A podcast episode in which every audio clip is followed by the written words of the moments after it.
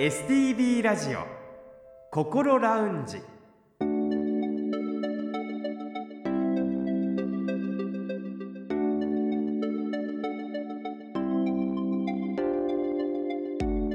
おはようございます。北本隆夫です。今朝も聞いてくださっていますか？この時間は本人でもさらに家族でもなかなか分かりにくい心の悩みについて一緒に考えていく番組心ラウンジをお送りします。心の悩みは本当に人それぞれだと思いますが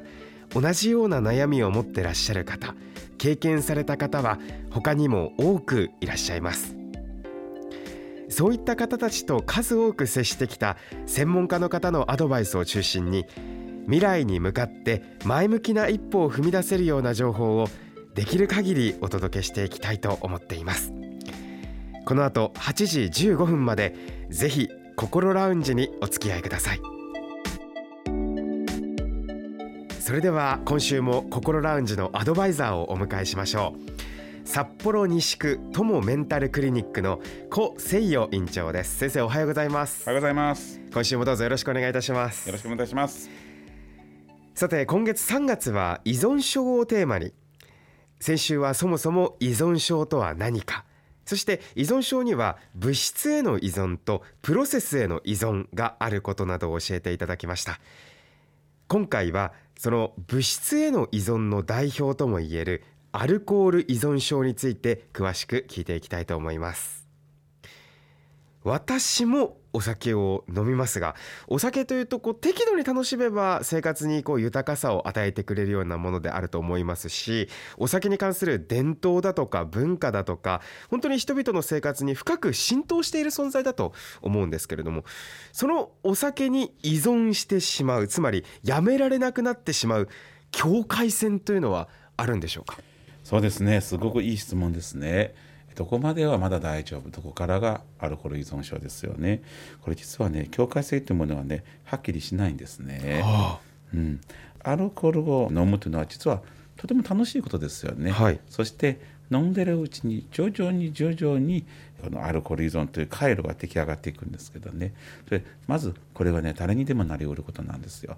でもだからといってたくさん飲むからって言ってねじゃあこの人はアルコール依存症かっていうとそうではなくて、えー、私ね今でも覚えてるんですけれどもあの先輩の先生のあのカルテを見た時にあこうやって区別つけるんだなと思ったのが一つありまして、はい、えー、大酒飲みだが自制できるのでアルコール依存ではない。自制できるかどうかですよ。あ自分でちゃんと止められるかストップをかけられるかどうか。そうですそういう意味であの大酒飲みが前提ではありますけれども大酒飲みイコールアルコール依存症ではないです。あの飲酒をコントロールできるかできないかということですかね。そうですあのまあ飲んでるうちに欲しくて、えー、飲まないとなるともうイライラしてとにかく何としてもお酒を手に入れたくなるこれ依存ですよね。そのアルコール依存症になりやすい人だとかなりにくい人っていうのはなんか分けられるんでしょうか？そうですね。あの大きな傾向としてこれ当たり前ですけれども、えー、お酒の飲んだらすぐ酔っちゃう人、はい。えー、大体ね日本人の中ではですね、えー、10人に、えー、23人と言われますけれどもね、うん、えー、ほとんど飲めない人。飲めない人はねアルコール依存症にならないんですよ。なんでかっていうとあのやめられなくなる前に酔っ払ってねぶっ倒れてしまいますから、はい。うん、それは絶対大丈夫ですね。ということは逆になりやすい人ってどんな人かというと飲める人なんですよね。ルコール体の中に入ってくるわけですけどこう肝臓に行っちゃうんですよね。はい、で肝臓で、えー、酵素を使ってそれを分解するんですけどその主に使われる酵素は、えー、と2つあると言われてますけれども2つともまず、えー、持ってる人と片方しか持ってない人と全く持ってない人いるんですよ。全く持てない人は一口でも飲むとですね真っ赤になるんですよ。うん、で、えー、片方しか持ってない人はそこそこ飲んだら分解できるんですしかしビールで言うたら12杯ぐらいが限界でもこれ以上飲めないんですよね。で2つ酵素を持ってる人はバンバン分解するんですよ。ということはバンバン分解するからバンバン飲めるんですよ。うん、でそういう人たちはですねこうやってどんどんどんどんどんどんどん飲んでいくでしょ、はい、分解できるから量もどんどん増えていくわけですよね。そうするとですねこのなかなか酔わないとなると最後は量が増えて依存が始まりますね。そうなんですね、はい、お酒の量が増加していって依存してしまうと。そうです、うん、飲んでも酔わないからね。バンバン飲めるんですよ。なるほど。そういったこう依存をしてしまうとこうどういった症状が現れるんですか？そうですね。あのちょっと難しい専門的な用語になりますけれども依存も、えー、まずはですね精神依存が始まりますね。精神依存。精神依存ですね、はい、精神依存って簡単に言うとお酒が欲しくて仕方がないということですよね。あの酒があるともう見ただけで笑っちゃう。内心もう嬉しい。そしてホッとする。でも逆に言うとお酒が今日飲めないとなるとイライラしだすんですよね。あるいは悲しくなったりして、えー、そしてもうとにかくもう頭に酒しかなくなる。それが精神依存ですよね。その後はどうなるんですか？その後はですね、えー、その精神依存がまず徐々に徐々に出てきますよね、はい、そして当然その間にずっと酒飲みが止まらないわけですよね。はい、で今度はですね身体依存っていうのがね出てきますよね。身体依存今度体に何かが出てくるってことですか？そうですよね。身体依存って何かっていうとね飲んでる間はいいんですよ。酒が切れると手の震えが出たりとか変なものが見えたりとかフラフラするとかまあちょっと妙な表現ですけれどもアルコール依存のこう身体依存が出るとどうなるかというと飲んでる方がシラフな状態になれるなれるんですよ。ああ飲んでる時の方が落ち着いてる状態になる飲んでる方が全く症状がなくて非常に落ち着くんですけれども、はい、飲まなくなった瞬間に私があの私たちが酔っ払うような状態で体しんどいんですよ。ふらふらするし手が震えるしで見学見えたりすることあるんです。でこれもまたねこれなんでか分かんないですけど教科書にも書いてあるし私も何回も経験したんですけれどもあのこう腕のところにですよねあの気持ち悪いあの昆虫みたいなこう小さい虫が見えるんですって。で虫が張ってる。もう怖い怖いって言うんですよ。あの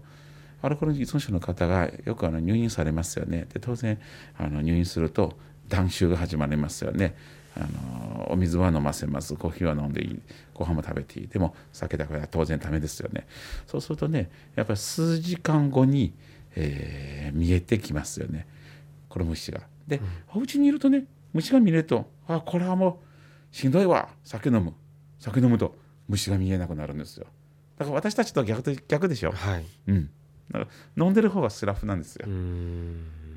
そうなんですね、はい、恐ろしいですね。恐ろしいですね。やはり適度に楽しむと非常にいいものなんですけれどもね。だからほどほどに楽しめば大丈夫だけれども、はい、やはりどんどんどんどん量が増えてコントロール効かなくなってしまった時が怖いっていうことで、はい、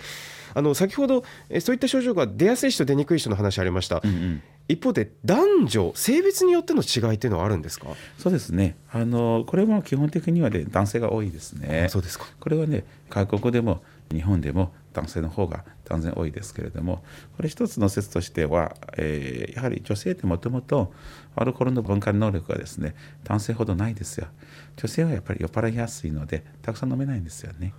そうすると当然アルコール依存になるほど飲む人が少ないということです、ね、あそうなんですね。はいでも最近はですね一つの特徴として若い女性のですねアルコール依存者がね目に見えて増えてきていますよね。で女性の場合はね先ほども言いましたようにあのお酒に弱いのでなりにくいと言われてますけれどもしかし逆になってしまうとですねやっぱり治りにくいですよね。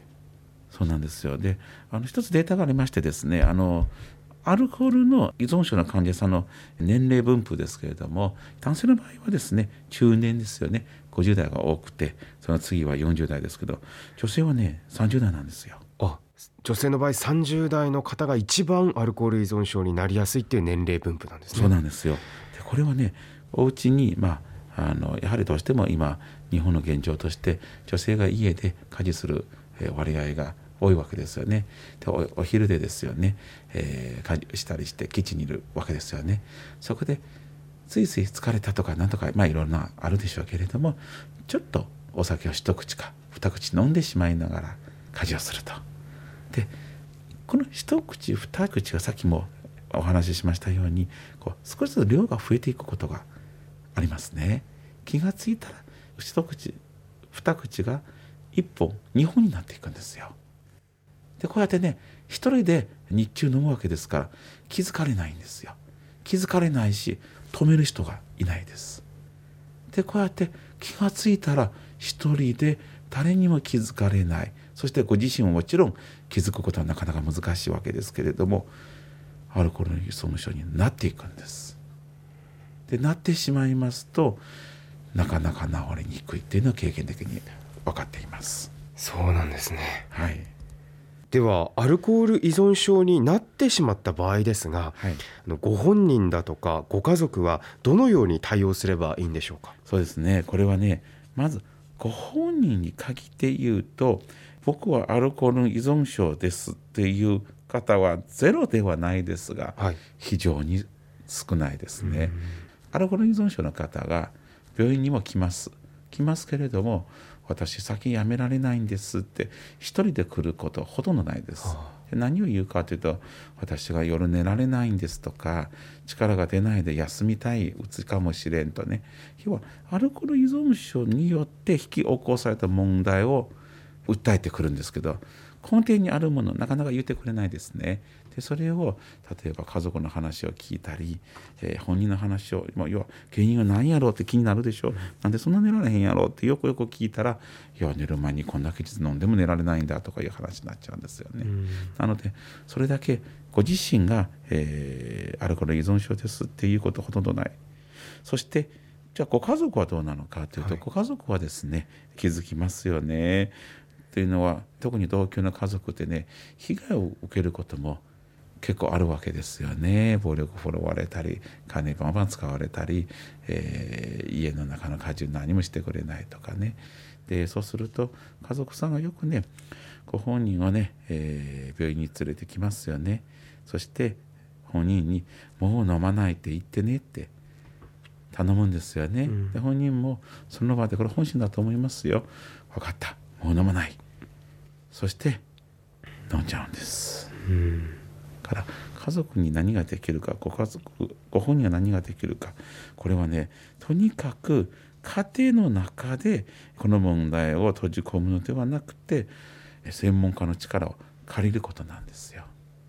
ご本人が気づきにくいっていうのはなぜなんですか？そうですね。あのこれねちゃんとした説がないですけれども依存症というのはですねあのまたものによりますけれどもアルコール依存症は特に気づきにくいと言われます。というのはもともとですねあのアルコールを飲むっていうこと自体は別に悪いことじゃないんですよ。そしたら当たり前のことをして何を悪いのってやっぱり考えてしまいますよね。なるほどそういったことが原因で気づきにくいってことなんです、ね、そうですよ、うん、あのしかも別に急に依存症になるわけでもないんですよ。最初は本当にアルコールが楽しくて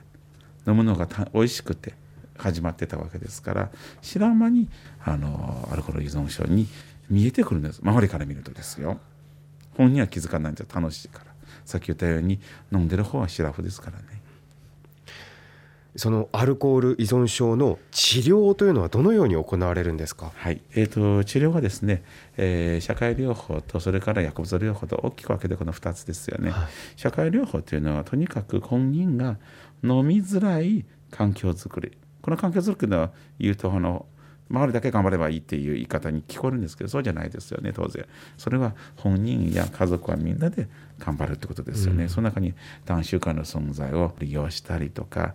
家の中でもアルコールに手出しにくい環境づくりとか、こういろいろやることありますよね。私あの昔岩手の割とまあ田舎でですね要はあの酒はここしか買えんようなあのところあったんですよ。はい、でそうするとですねあのみんなそこ買いに行くんですけれども近くにコンビニもないからそしたら町内会の方あこの方アルコール依存症なんだねってなるとですねお店のご主人もそれを知って誰それさん買いに来たらこれはねあんたもう飲んだらあかんでさ結構は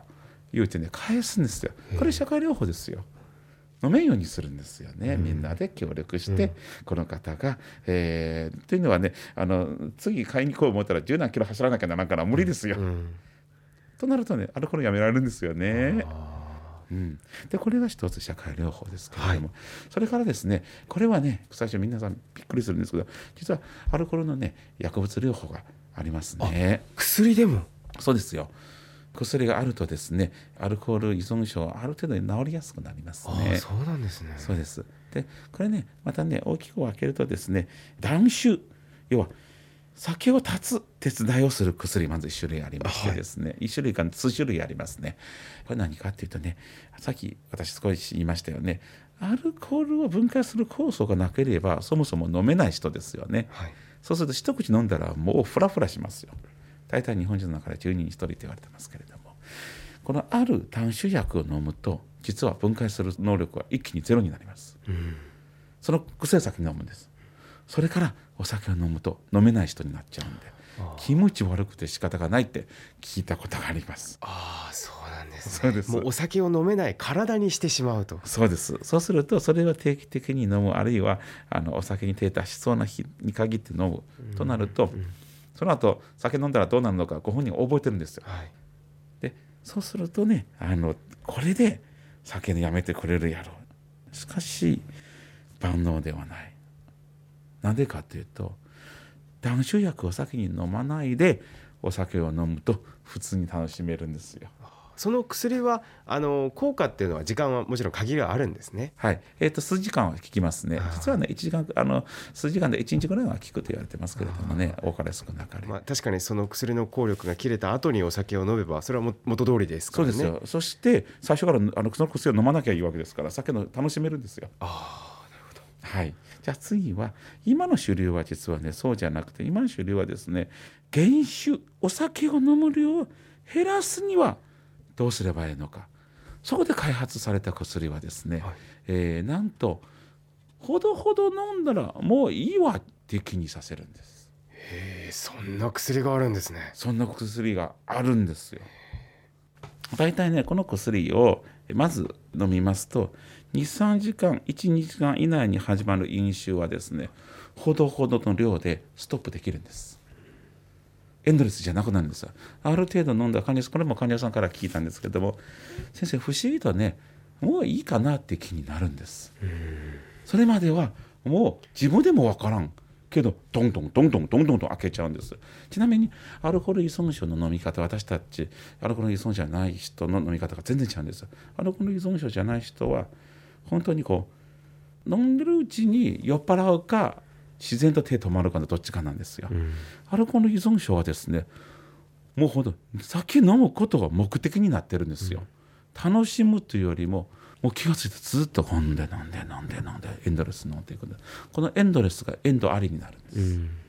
これがねこの減酒薬のすごいところですね。まだねあの処方できるお医者さんが非常に少ないんですけどもこのあの原子薬の名前はねセリンクロというんですけれどもでこのセリンクロが処方できるところあのネットで調べられますので、えー、ご興味のある人調べてみるといいと思うんですけどね。はい、カタカナでセリンクロですね。ですね、はい、でこのようにしてですねまずはね飲む量を減らすこれは非常に重要ですよね。でもちろんそれではまだ断酒にはならない中にはですねとにかく断酒を目指すっていう方もいらっしゃいますよね。じゃあそこで実はまた薬の出番が出てきますけれども、えー、なんでかというとさっき言いましたように虫が見えます。これ気持ち悪くて仕方がないですよね。この虫見えるっていうのは何かというとこれ幻覚なんですよ。ということは統合失調症と同じ幻覚ですので統合失調症の薬をそのちょこっとだけ飲ませると虫は見えなくなりますよね。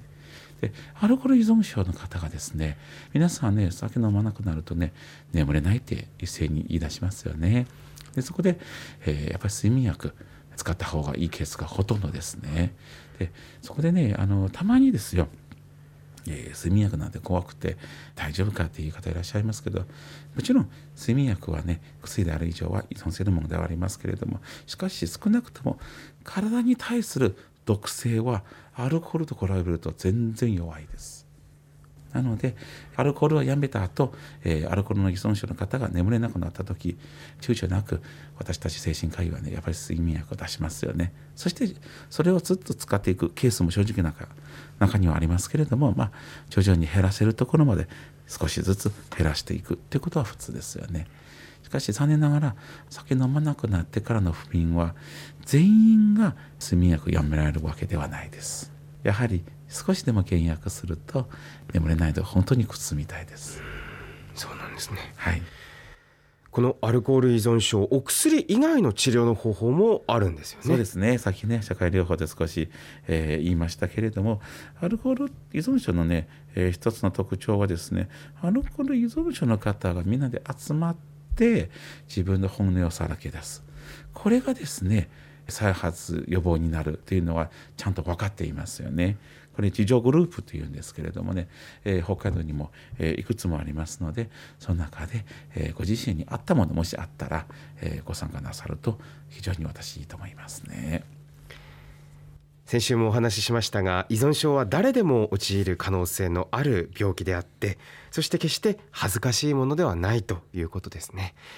ご家族の努力によって治せる病気でもないということですので本人やご家族だけで悩まないで早めに専門の機関に相談してください。そうですね、はい、ぜひ早く相談していただきたいと思いますね。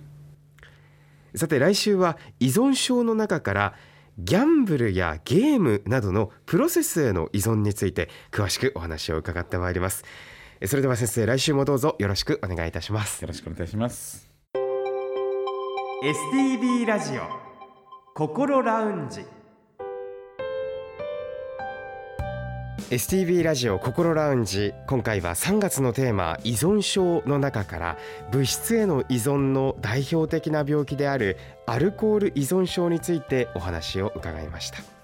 私もお酒を飲むのがすごく好きでそして飲むとやはり楽しくなってっていうところがあります。えー、本当にほどほどに楽しく付き合っていける存在でありたいなというお話を聞いて思いました。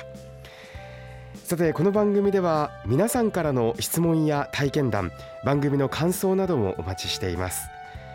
メールアドレスはこう先生にちなんでこうアットマーク stv.jp